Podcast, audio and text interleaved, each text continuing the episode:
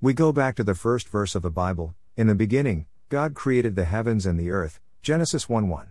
When did this world begin? Who can say that they know the answer to this question? What is important in this first verse of the Bible? Is it when did the world begin? Or is it who was there at the beginning of the world? When we focus our attention on the Word, God, we are emphasizing what is most important. This is the great lesson of the Bible's first verse. This is the great lesson of the Bible. Let us not confuse ourselves by getting bogged down in questions to which we can never hope to give an answer.